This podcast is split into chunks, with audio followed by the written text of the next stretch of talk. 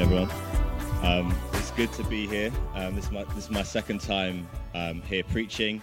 Um, it's my uh, second time this week, actually, in Lewisham. Um, I was out with Mikey P uh, and a group of guys in, um, in uh, Lewisham, the clock tower. We were doing a bit of street preaching.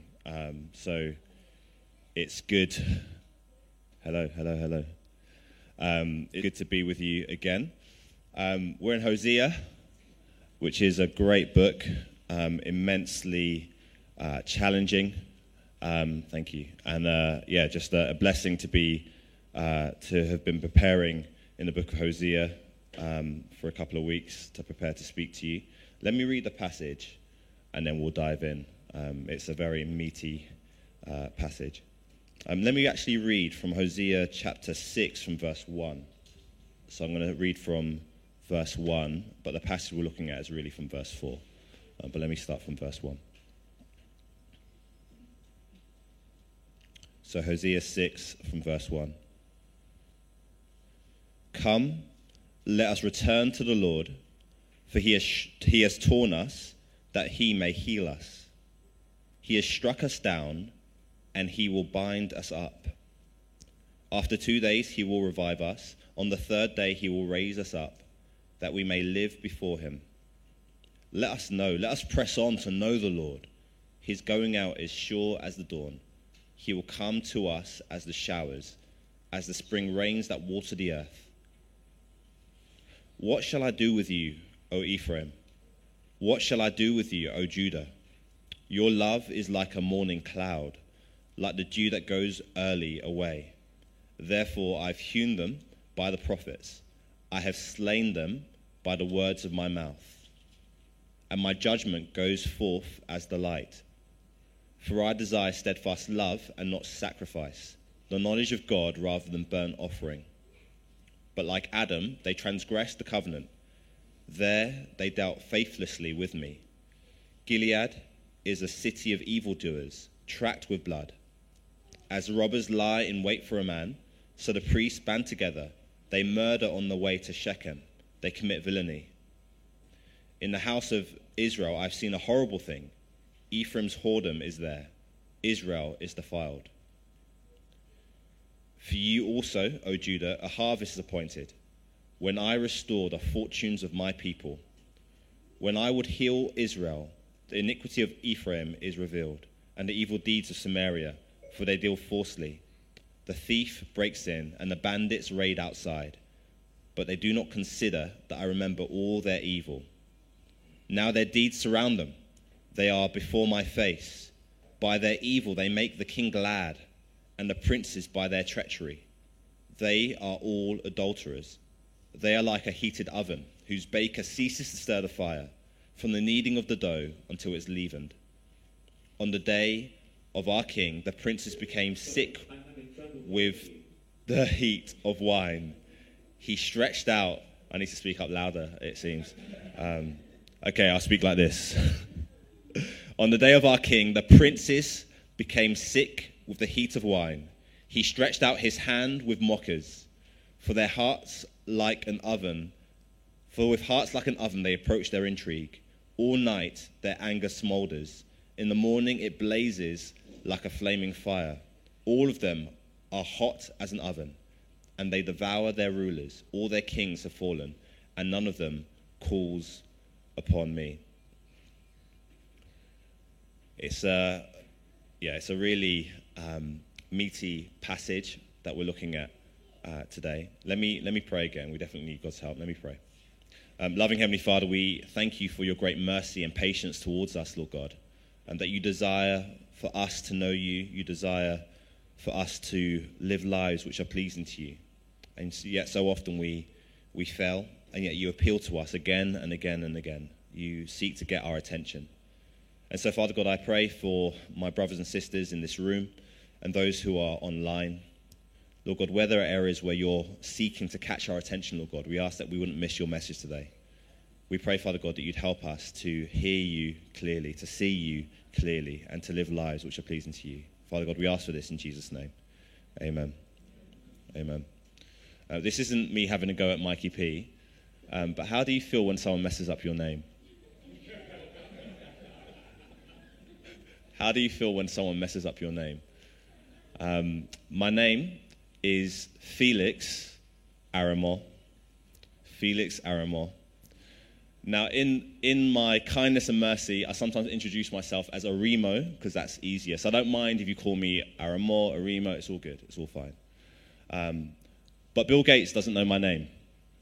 Um, according to Microsoft Word, my name is Felixstowe Aroma. That's what autocorrect thinks my name is Felixstowe Aroma. That's not my name. Um, sometimes my colleagues, um, colleagues that I've been working with for years, in emails, they'll spell my name. Um, it might be um, Filex or Flex. Um, and a, a, common misspelling, Flex, you know, um, a common misspelling is, is not Arimo, but Aro, no, uh, Amero, Amero. So they've reversed the, the R and the M. Um, so that, that often happens. Um, but to be fair, I don't mind too much if people mess up my name in that way. Um, what I mind more is if um, people um, mischaracterize me, if they misrepresent me. That's more serious. So I haven't been following in depth the whole Johnny Depp, Amber Heard situation. I've not been um, tuning in, but it's gone on for weeks. Um, it's a, it was a, a defamation trial where basically, as far as I understand it, what's happening is Amber Heard's accused Johnny Depp of abuse, and he wants to clear his name. So his reputation is so important to him that he, he's willing to spend money to get lawyers, to spend time trying to clear his name so he's not known as an abuser. And for Amber Heard, on her part, she doesn't want to be known as a liar. Um, and so when it comes to our reputation, that's, that's more serious. How do you feel if people mischaracterize you, if they misrepresent you? It's not nice, is it? When I was, um, when I was younger, so I remember this from like primary school, um, if I got in trouble for something I didn't do, uh, I hated it so much. I felt so um, angry and powerless and frustrated that I'd cry. I'd cry if I was being um, punished for something I didn't do or being accused of something I didn't do. I just found it so frustrating. Um, and I mean, the same is true for us as adults, isn't it?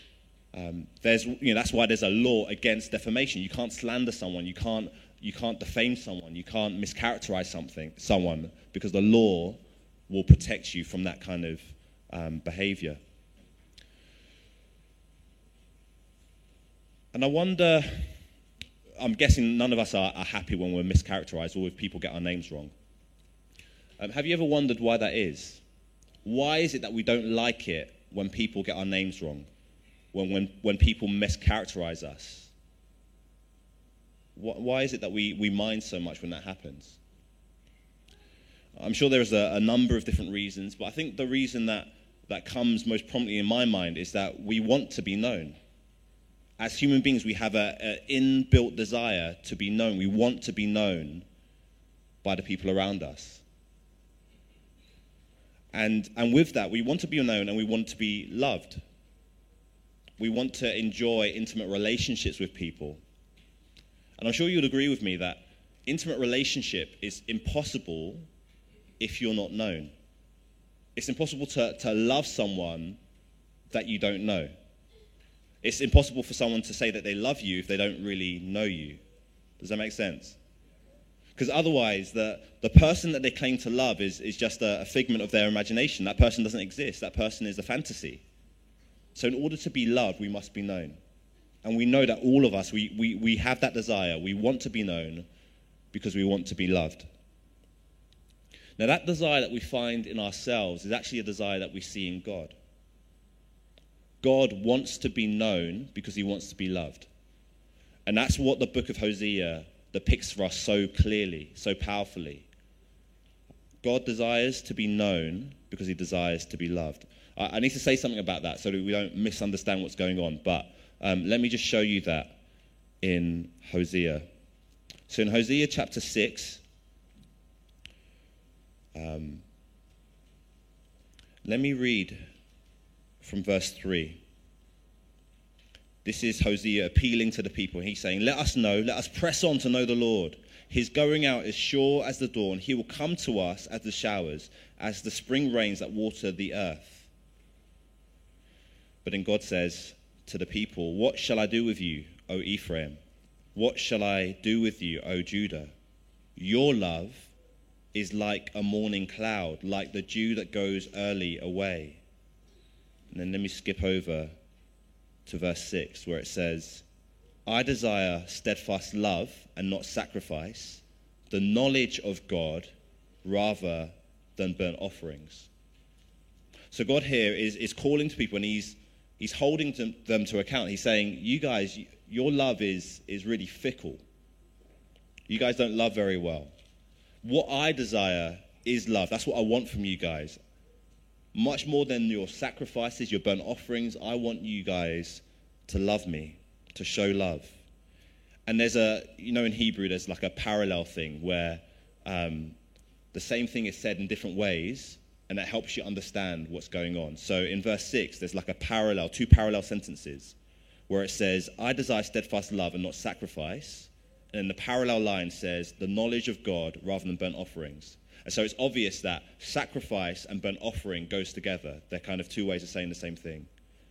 Which means that steadfast love and knowledge of God are parallels. They're two ways of saying the same thing.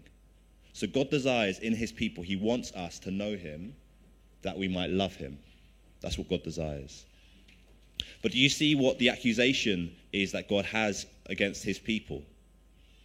Verse 4 Your love is like a morning cloud, like the dew that goes early away. Now, for us, that, that metaphor um, or that simile, it's not one that kind of grabs us immediately. But imagine if you're out in the desert and you've run out of water and you're thirsty. And you, all you see, you, you go to bed at night and, and all you're seeing is, is desert, sand, nothing that you can drink. And then you wake up in the morning and then you see a, a cloud you're hoping like, wow, there's a cloud. Hopefully this thing's going to bring me rain. But within a, a few hours, within, within a few minutes, it's evaporated. It's just been burnt away by the heat. It's disappointing, isn't it? That's the kind of picture we have here. God is saying to his people, Your love is like the morning cloud, it just evaporates. Your love is like the dew that goes early away. So, you know, sometimes on, um, if you've got a garden or just when you look out on the park, if you're out early, when you're walking through, there's, you know, there's water droplets. Uh, the grass is a bit wet, just overnight, there's dew that comes up. But you know, by 11 o'clock, by 12 o'clock, it's all gone, it's, it's dried up. God saying the love of his people is like that. It goes early away. So, this is God's devastating critique of his people. And there's a massive contrast here. The reason I kept on reading from the beginning of chapter 6 is because I think there's a deliberate contrast here. Whereas God's love is marked by faithfulness, ours is marked by fickleness. So when, when Hosea is calling the people back to God, he's able to do so with confidence because he knows that God is a faithful God, that God's love is faithful. So he says, Let's press on to know the Lord. He's going out as sure as the dawn. So, as certain as we can be that, that you know, as, as day follows night, that there's going to be a new day tomorrow, as certain as we can be about that, we can be certain about God's love. His going out as sure as the dawn. He will come to us as the showers, as the spring rains that water the earth. So when it's the season for rain, you, can, you know that there's going to be rain. And God's love is like that. He just showers us with his blessing, with his love, with his kind. We can rely on it. God's love is refreshing, it's reliable. Whereas our love, by contrast, is unreliable, it's fleeting, it's not constant, it evaporates. And this may sound quite abstract, and maybe our temptation is to look at Israel and to be like, ah, you guys are you guys keep messing up. Like, God's done all these wonderful things to you. Like, why do you keep messing up? Israel, why are you so dumb?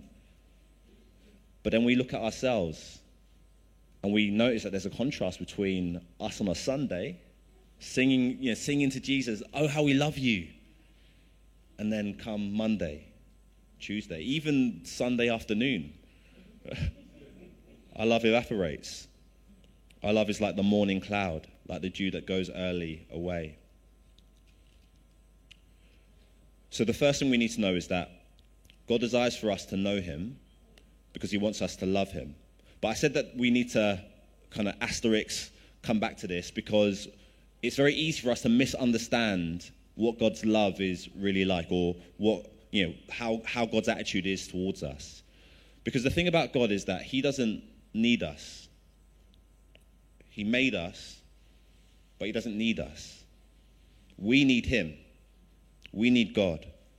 So God wants us to know Him and to love Him, not because He needs our love, because we need to love Him.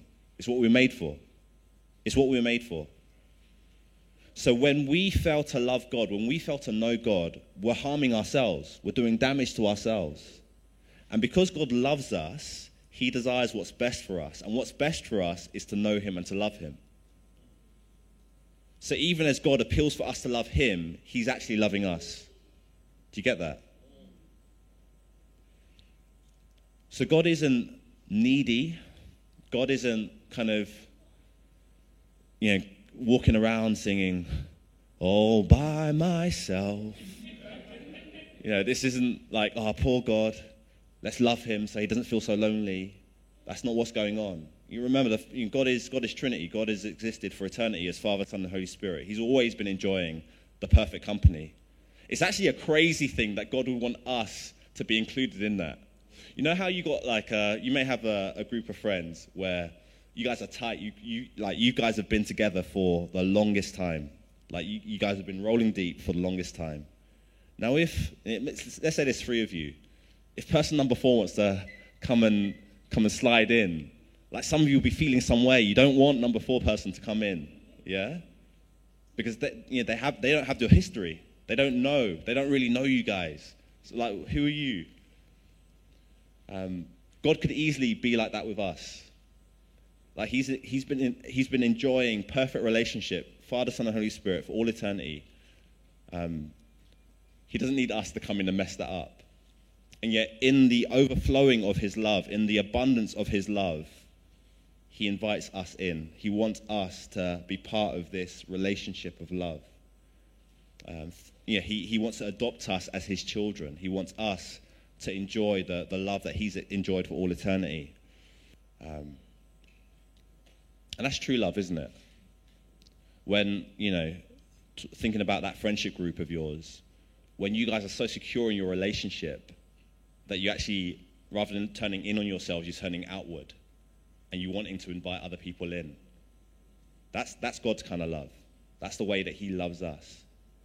So secure in, his, in the love that He enjoys that He now opens it up and says, He actually creates the world in order for us to know that love. That's what God is like. And so it's absolutely crazy that we would take that love for granted, that we would spurn that love, that we would act as if the love that we were made for is an optional extra. But that's how we behave, that's how we act. God says of his people, Your love is like a morning cloud, like the dew that goes early away. Now, the thing about um, when I use the word love, often we think about feelings. We're thinking about kind of warm affection for God, you know, singing God's praise. And, and that, that's what we think when we're thinking about love often. Whereas in Hosea, it's clear that love for God is actually seen in particular actions. Love for God is seen in particular actions. So let me read it again and just notice how God connects the knowledge of Him, the love of Him, with our behavior, actually, our behavior to one another. So have a look um, with me at verse 4 again. What shall I do with you, O Ephraim?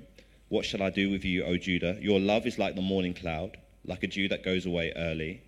Therefore, I've hewn them by the prophets, I've slain them by the words of my mouth and my judgment goes forth as the light. For I desire steadfast love and not sacrifice, the knowledge of God rather than burnt offerings.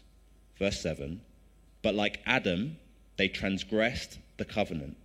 There they dealt faithlessly with me. Then notice the switch in verse 8. Gilead is a city of evildoers, tracked with blood. As robbers lie in wait for a man, so the priests band together. They murder on the way to Shechem. They commit villainy. Um, and then it goes on, later on, it talks about, in, in chapter 7, it talks about how um, you know, there's corruption amongst the leaders. So, chapter 7, verse 3 um, By their evil they make the king glad, and the princes by their treachery. They're all adulterous, adulterers. Uh, they are like a heated oven whose baker ceases to stir the fire from the kneading of the dough until it's leavened. On the day of our king, the princes become sick with the heat of wine. He stretches out his hand with mockers, for with hearts like an oven they approach their intrigue all day night, all night long. Uh, their anger smolders. In the morning, it blazes like a blazing fire. Um, so it, it switches in verse 7. So, chapter 6, verse 7 and verse 8. There's a switch between they're transgressing the covenant, so that's the relationship that God has with his people. They, you know, they've broken that covenant, that devotion that they ought to have to God. Uh, they're dealing faithlessly with God. But then it says, Gilead is a city of evildoers tracked with blood. So there's violence taking place amongst the people, there's bloodshed taking place. And so the way that the evidence that Israel, God's people, have turned away from God, that they're failing to love God, is that they're failing to love each other. There's a connection between how we relate to each other and how we're doing in our relationship with God. So the evidence is actually the broken relationships that exist amongst the people of God. And I was really struck when I was reading and preparing. I was really struck by verse 9. It says, As robbers lie in wait for a man, so the priests band together. They murder on the way to Shechem. They commit villainy or they commit heinous crimes. And I was really kind of trying to figure out what is going on here. How is it that we're talking about priests committing murder? Like, how does that even make sense? I was trying to, like, trying to reconstruct the historical situation where these priests are actually banding together and committing murder. He, it, it says that they're like robbers lying in wait. So they plot, they plan together in order to murder on the way to Shechem. And I really kind of, I really struggled. Like, what is going on here? So there are three things, three options that lie before us, before us in terms of what is actually going on here. Um, at first, I thought, no, it's impossible. They can't really be committing murder. Maybe it's a metaphor for something else. That's what I thought. But then I realized, um, who was it that killed the Lord Jesus. Like these were religious leaders, weren't they? It was the, you know, the Pharisees and the Sadducees. They, you know, they banded together with the scribes and they, they, they plotted to kill Jesus. And just before, in verse 6, it says, oh no, sorry, in verse 5, Jesus said, uh, sorry, God says, I've hewn them by my prophets, I've slain them by the words of my mouth. So there's this scene in, um, in Jesus' ministry where he's talking to, so Matthew 23, he's talking to the religious leaders and he's saying that you guys are, you're the guys who killed the prophets. You're the guys who killed the prophets. So God sends to you messengers, and rather than listening to the messengers who are telling you, come back to God, come back to God, He loves you, come back to God, instead of listening to those messengers, you guys end, end up plotting to kill the messengers instead. We actually see that in, in, for example, in Jeremiah where Jeremiah is saying to the people, There's judgment coming. You guys are living wrongly. There's judgment coming. And they're, they're like, you know, let's, let's throw him in a pit. Let's lock him away. Let's put him in prison. Let's kill him because they don't like his message. Same with the Lord Jesus. The Lord Jesus, you know, he, he likens um, Israel and the leaders to, um, to, to a fig tree not bearing fruit. And he, um, know, he curses the fig tree. He says, you know, may, may no one eat fruit from you again. You know, he's, he's in the temple and he's turning over temples and he, uh, the, the, the tables in the temple. And he's saying that you guys, the way that you're living, it's not right. So he's, he's pronouncing judgment on them and they don't like it. And so they plot to kill him. And, and even as I say this, this may feel so far removed from us. Um, but I think it's important for us to apply it to ourselves um, for a couple of reasons. One is that in the New Testament, we, as God's people, are all known as priests. I should probably rewind. So, priests in the Old Testament, they were mediators, they were go betweens. It's like they had one hand on the people, and then another hand they're holding on to God, and they'll, they'll bring into the two together. They were showing the people how to live in right relationship with God, and they were taking God's instructions and they were passing it on to the people. So they were bridging that gap. They were bridge builders, bridging the gap between God and the people. Israel as a nation, so you had priests within Israel helping Israel know how to worship God, but then you also had the nation was described as a kingdom of priests, right? As a, as a whole nation, they were to stand in the gap between God and the rest of the other nations, showing the rest of the other nations how to live in right relationship with God. And in the New Testament, uh, believers in the Lord Jesus, we're called to do the same thing. We're called to bridge that gap between, um, between God and the people. We're to show people how to live in right relationship with God. We are priests according to the Bible. And so, in what way can we be like those priests who wanted to silence the prophets and wanted to kill the Lord Jesus? I think it's seen in our attitude to God's word. Are we prepared to hear hard things from God's word? Are we prepared to, to hear God highlight our sin and bring it to light? Now, we don't need to kill prophets in order not to hear God's word. We just need to not come to church. Or we can just switch off the, you know, the live stream. We don't need to tune in anymore. So there's a real challenge for us in our attitude to God's word. Are we eager to hear God's word, even if it's a hard word, even if it's a rebuking word? Uh, is our attitude one of, yeah, Lord, this is not hard, this is not easy to hear, but this is your word. Let me submit to it. Or do we have an attitude of just wanting to cut off um, God's word? So that's the first way that this, uh, this verse may apply to us. As robbers lie in wait for a man, so the priests band together. They murder on the way to Shechem. It could be their response to the prophets that God was sending. A second way that this could apply to us um, is so when it talks about they're murdering on the way to Shechem. So Shechem was another like religious center. It was for the northern tribes. So you know how Jerusalem was the place of the tabernacle and the temple for the southern tribes. So Shechem was one of those uh, religious places, religious centers for the northern tribes.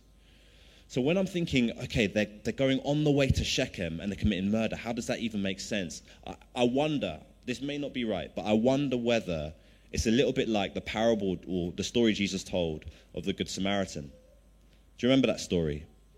So you've got uh, a priest um, heading down that road from Jericho to Jerusalem, probably on their way to do, perform all sorts of religious duties, and they see a, a, a neglected, a beaten man on the floor, and they just they neglect him. They walk past him. Yeah, that story and then a Levite who's also like a, a temple minister. Um, and he sees this man who's been robbed, who's been, you know, who's been left for dead on the road, and he also walks past because you know, he's going to Jerusalem, he's got important things to do. And I just wonder whether one of the ways that the priests are committing murder is through neglect, not just through active hostility against God's word and against God's messengers, but maybe it's through their neglect of their social responsibility. They see needs, but they walk past it because they're too busy. And again, I think that this is, you know, this is a word for us as well because London is, London is a, is a busy place. It's a hard place to live in many ways. Um, in order to survive, in order to pay that rent, you need to be working many, many hours in order to, to have enough money in order to pay your rent. But the danger is that we neglect our duty of care to one another. Um, so I think, I think what this church does is amazing in terms of barley loaves, in terms of TLG, just all sorts of ways in which, um, as a church community, um, both in the present and in the past, you guys have served the local community. I think that's amazing. Um, but there is a danger, isn't there, that we can become, our lives can be so busy that we just don't have time for those things anymore. That as we rightly want to you know, feed our families and care for certain needs, or maybe like we've got, you know, we've got things to do um, within the church. We're, we're busy, um, you know, preparing Bible study, we're going to, to prayer meeting.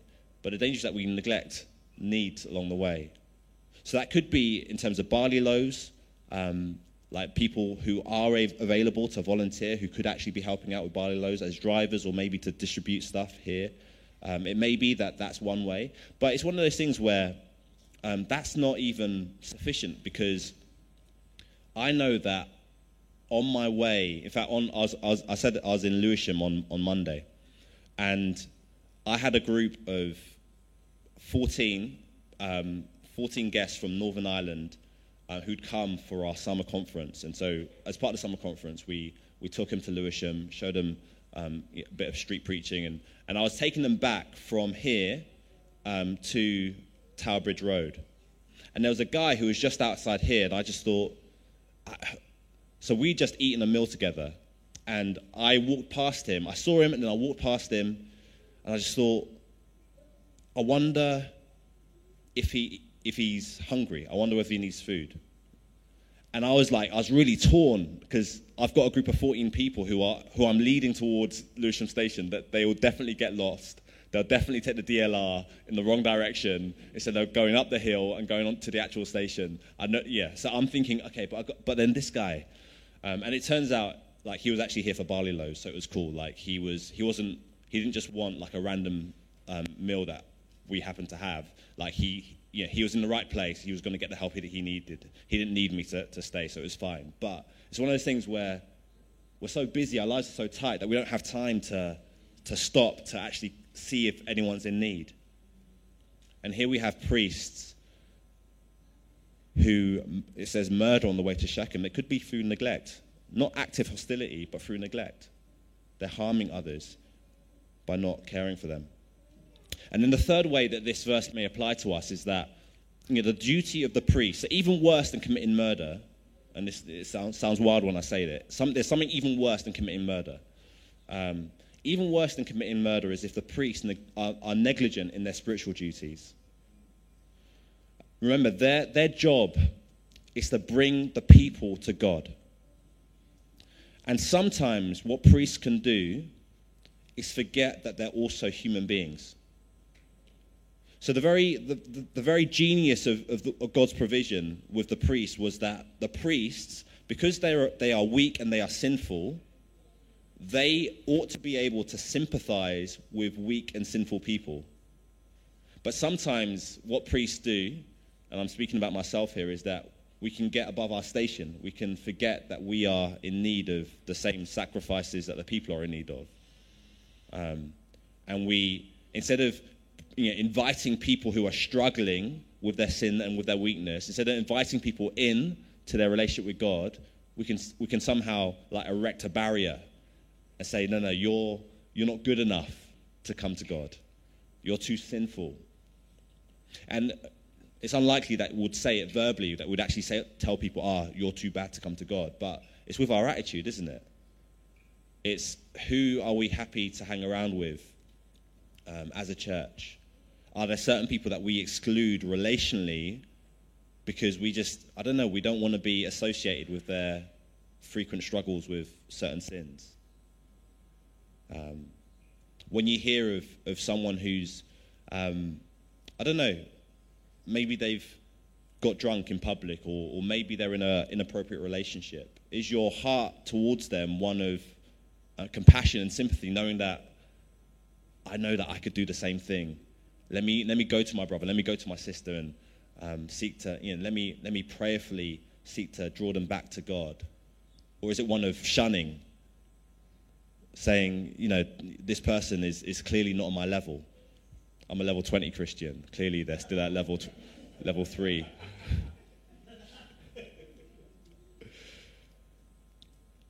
Committing murder on the way to Shechem, committing heinous crimes.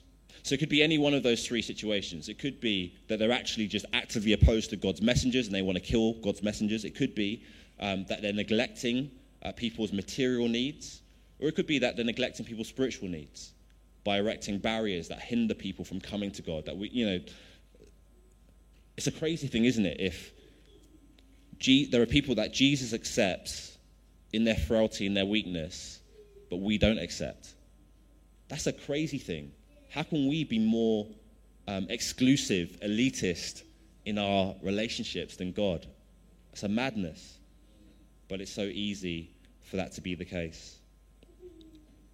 So, at the heart of the problem for Israel is their lack of love for God. And the reason they don't love God is because they don't know God. And the fact that they don't know God and they don't love God, it's seen in their behavior. And that's a really key thing. So if I said to you, who is God and what is he like? Who is God and what is he like? What you say to me is very important. Like your answer that you give to me is very important. Um, because relationship with God is impossible if we don't actually know who he is. But even more important than what you say to me in terms of your answer is what you're saying to me, and not just to me, it's not really to me, but uh, is what you're saying in terms of how you live. Because, I mean, as good as it is to be able to talk about God as, you know, God is a Trinity, God is Father, Son, and Holy Spirit, and to articulate that doctrine very clearly and precisely and accurately, I mean, that's, that's good. But even more important is having God the Father, God the Son, God the Holy Spirit transform the way that you think, the way that you speak, the way that you live? Are you worshiping? Are you living a life that honors God the Father, Son, and Holy Spirit? That's a more important question. And so the knowledge of God should, need, should lead to love for God, and that should lead to a transformed life. Now, if I left it there, that would be pretty depressing. it's not a very encouraging message because all of us fall short. And so, yeah, where do we go, go in this passage for encouragement? It's interesting how Jesus uses chapter, sorry, chapter 6, verse 6. Jesus quotes it several times in his ministry. Um, and I want, to, I want you guys to see it for yourselves. So have a look with me at Matthew 9. Matthew chapter 9. And it's when Jesus calls Matthew the tax collector. So, Matthew chapter 9, from verse 9.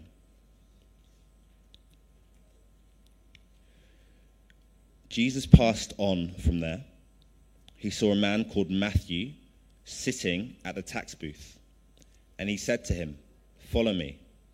And he arose and followed him. And as Jesus reclined at table in the house, behold, many tax collectors and sinners came and were reclining with Jesus and his disciples. And when the Pharisees saw this, they said to his disciples, Why does your teacher eat with tax collectors and sinners? But when he heard it, he said, Those who are well have no need for a physician, but those who are sick. Go and learn what this means. I desire mercy and not sacrifice for I came not to call the righteous, but sinners. There is great hope for us because of the Lord Jesus. Jesus didn't come for people who were sorted. He didn't come for people who's, you know, who are people who are marked by steadfast love, you know, who are reliable, who never sin, who never fall short. No, Jesus came for sinners the tax collectors, they were hated because they were collaborators with the empire. They were fleecing their own people in order to gain money for themselves and money for the evil Roman Empire. The sinners were the people who were known publicly to have fallen short in, in quite fragrant ways. They were people that others looked down on. You know, in the social hierarchy, there were people who were always at the bottom. These, were guys, these guys were at the bottom. Morally speaking, they were at the bottom. It'd be like, okay, I'm bad, but I'm not as bad as those guys. Those are the people that were gathering around Jesus. And the religious leaders, they were outraged. Why does your teacher eat with tax collectors and sinners? But Jesus says, I desire mercy and not sacrifice. He's quoting Hosea. And notice that he's applying it not to our affection towards God, but he's applying it to the way that we relate to one another. And he's saying, You guys have missed it. You guys don't get it. You don't actually get what God is like. You think you know God, but you don't actually know God. Jesus makes the Father known to us. That's why he came. In John 9, um, sorry, in John 1, it says, In the beginning was the Word. The Word was with God, and the Word was God. Now, that sounds very kind of philosophical and, and cryptic when we, when we just kind of look at it like that. But when we realize that God is a relational God, He desires relationship with us, it's very difficult to sustain a relationship without communication. Maybe that's a word for some married folk amongst us. Um, it's very difficult to, to sustain communicate uh, to sustain a relationship without good communication.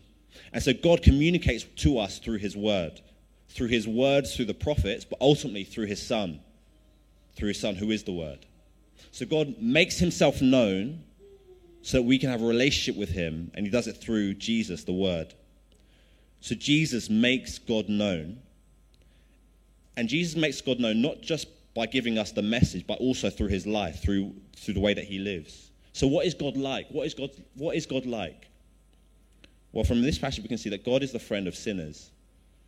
We see that in Hosea, and we see that in the life of Jesus. God is the friend of sinners. God continues to appeal to sinners, to reach out to sinners, to reach out to us, invites us into relationship with himself. Those who are well have no need for a doctor, but those who are sick. Go and learn what this means. I desire mercy and not sacrifice, for I came not to call the righteous, but sinners. So God has drawn near through his Son so that we might know him. And he wants us to know him so that we would love him. And how is it that we if we find that our affection for God isn't what it ought to be, what, what can we do about that? And the answer is that we need to pay attention to the Lord Jesus. If we want to grow in our love for God and our affection for God, we need to pay attention to the Lord Jesus. Because what we find in the Lord Jesus is the love of the Father. God the Father makes his love known to us through his Son through the life, the death, and the resurrection of his Son. Romans 5 says that it was while we were still sinners, Christ died for us. So we see that there's such a massive difference between uh, our love and God's love. That we love people who are lovable. We love people who don't irritate us. We love people who don't frustrate us. You know? Whereas God loves us, even while we're still sinners, even while we're hostile to Him, He still loves us. We love the lovable. We love the people who make us feel good or will make us look good. Whereas God loves us even though we don't do any of those things for him.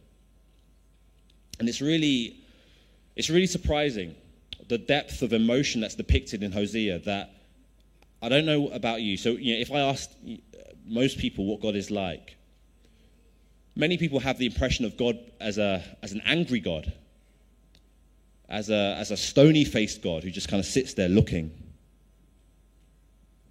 sinner, sinner.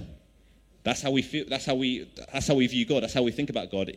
When I was growing up, I grew up going to church, and for at least the, the first 15, 16 years of my life, I thought God was like that, and and therefore I found it very hard to love God. I didn't love God. I just didn't want, didn't want to get in trouble with God, so I didn't want to go to hell. I didn't want to miss the rapture.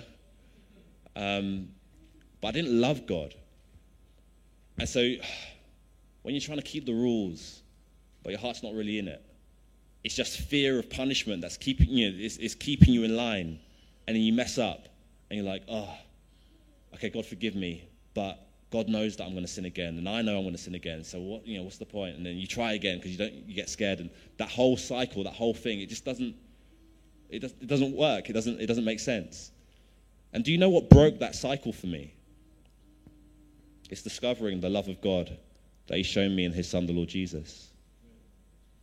When I realized that it wasn't about my performance and my, you know, me working hard to, to be accepted by God, to be loved by God, when I realized that that was, that actually God, in His love for me, had done everything required to make relationship possible, that changed everything for me. I mean, it, it took me a long time to, to really get to grips with that, but it, it changed everything. Because I can love a God who loves me. I can love a God who, despite my, yeah, my brokenness, despite who sees the very worst of me and loves me already.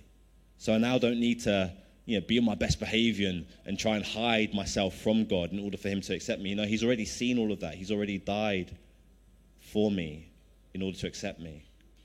I can love a God like that. And suddenly I had new power. God, God freed me. He enabled me to begin living for Him out of a desire to do what's right, not um, yeah, not because I was trying to avoid punishment. And love does that, doesn't it? Love transforms us. We, you know, we all do crazy things um, for people that we love. I probably, I can't remember if I shared it here um, or elsewhere, but one of my friends, he, um, he became vegetarian because his wife was vegetarian. That's a depth of love, isn't it? Has anyone seen a love like that? Giving up chicken, giving up beef because you love your wife. Anyway, God's love is, is so much deeper than that, and we praise Him for it. So we find ourselves do I know God? You know, who, who is God? What is He like? I think the best answer we can give if we want to know God and grow in our love for Him is, is God is like Jesus. God is like Jesus. When we look at Jesus, we're looking at God. And what is God like? God is a friend of sinners. God is a relational God who desires relationship with us. And when we find ourselves lacking in our love, when we realize that our love is evaporates like the morning dew, we need to look at Jesus. We need to look at his life, his death, his res- resurrection. And as we look at the Lord Jesus, he enables us to love God as well.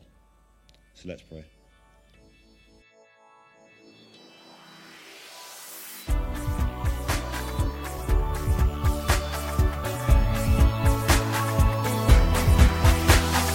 Join us next time for more of God's truth to transform your reality.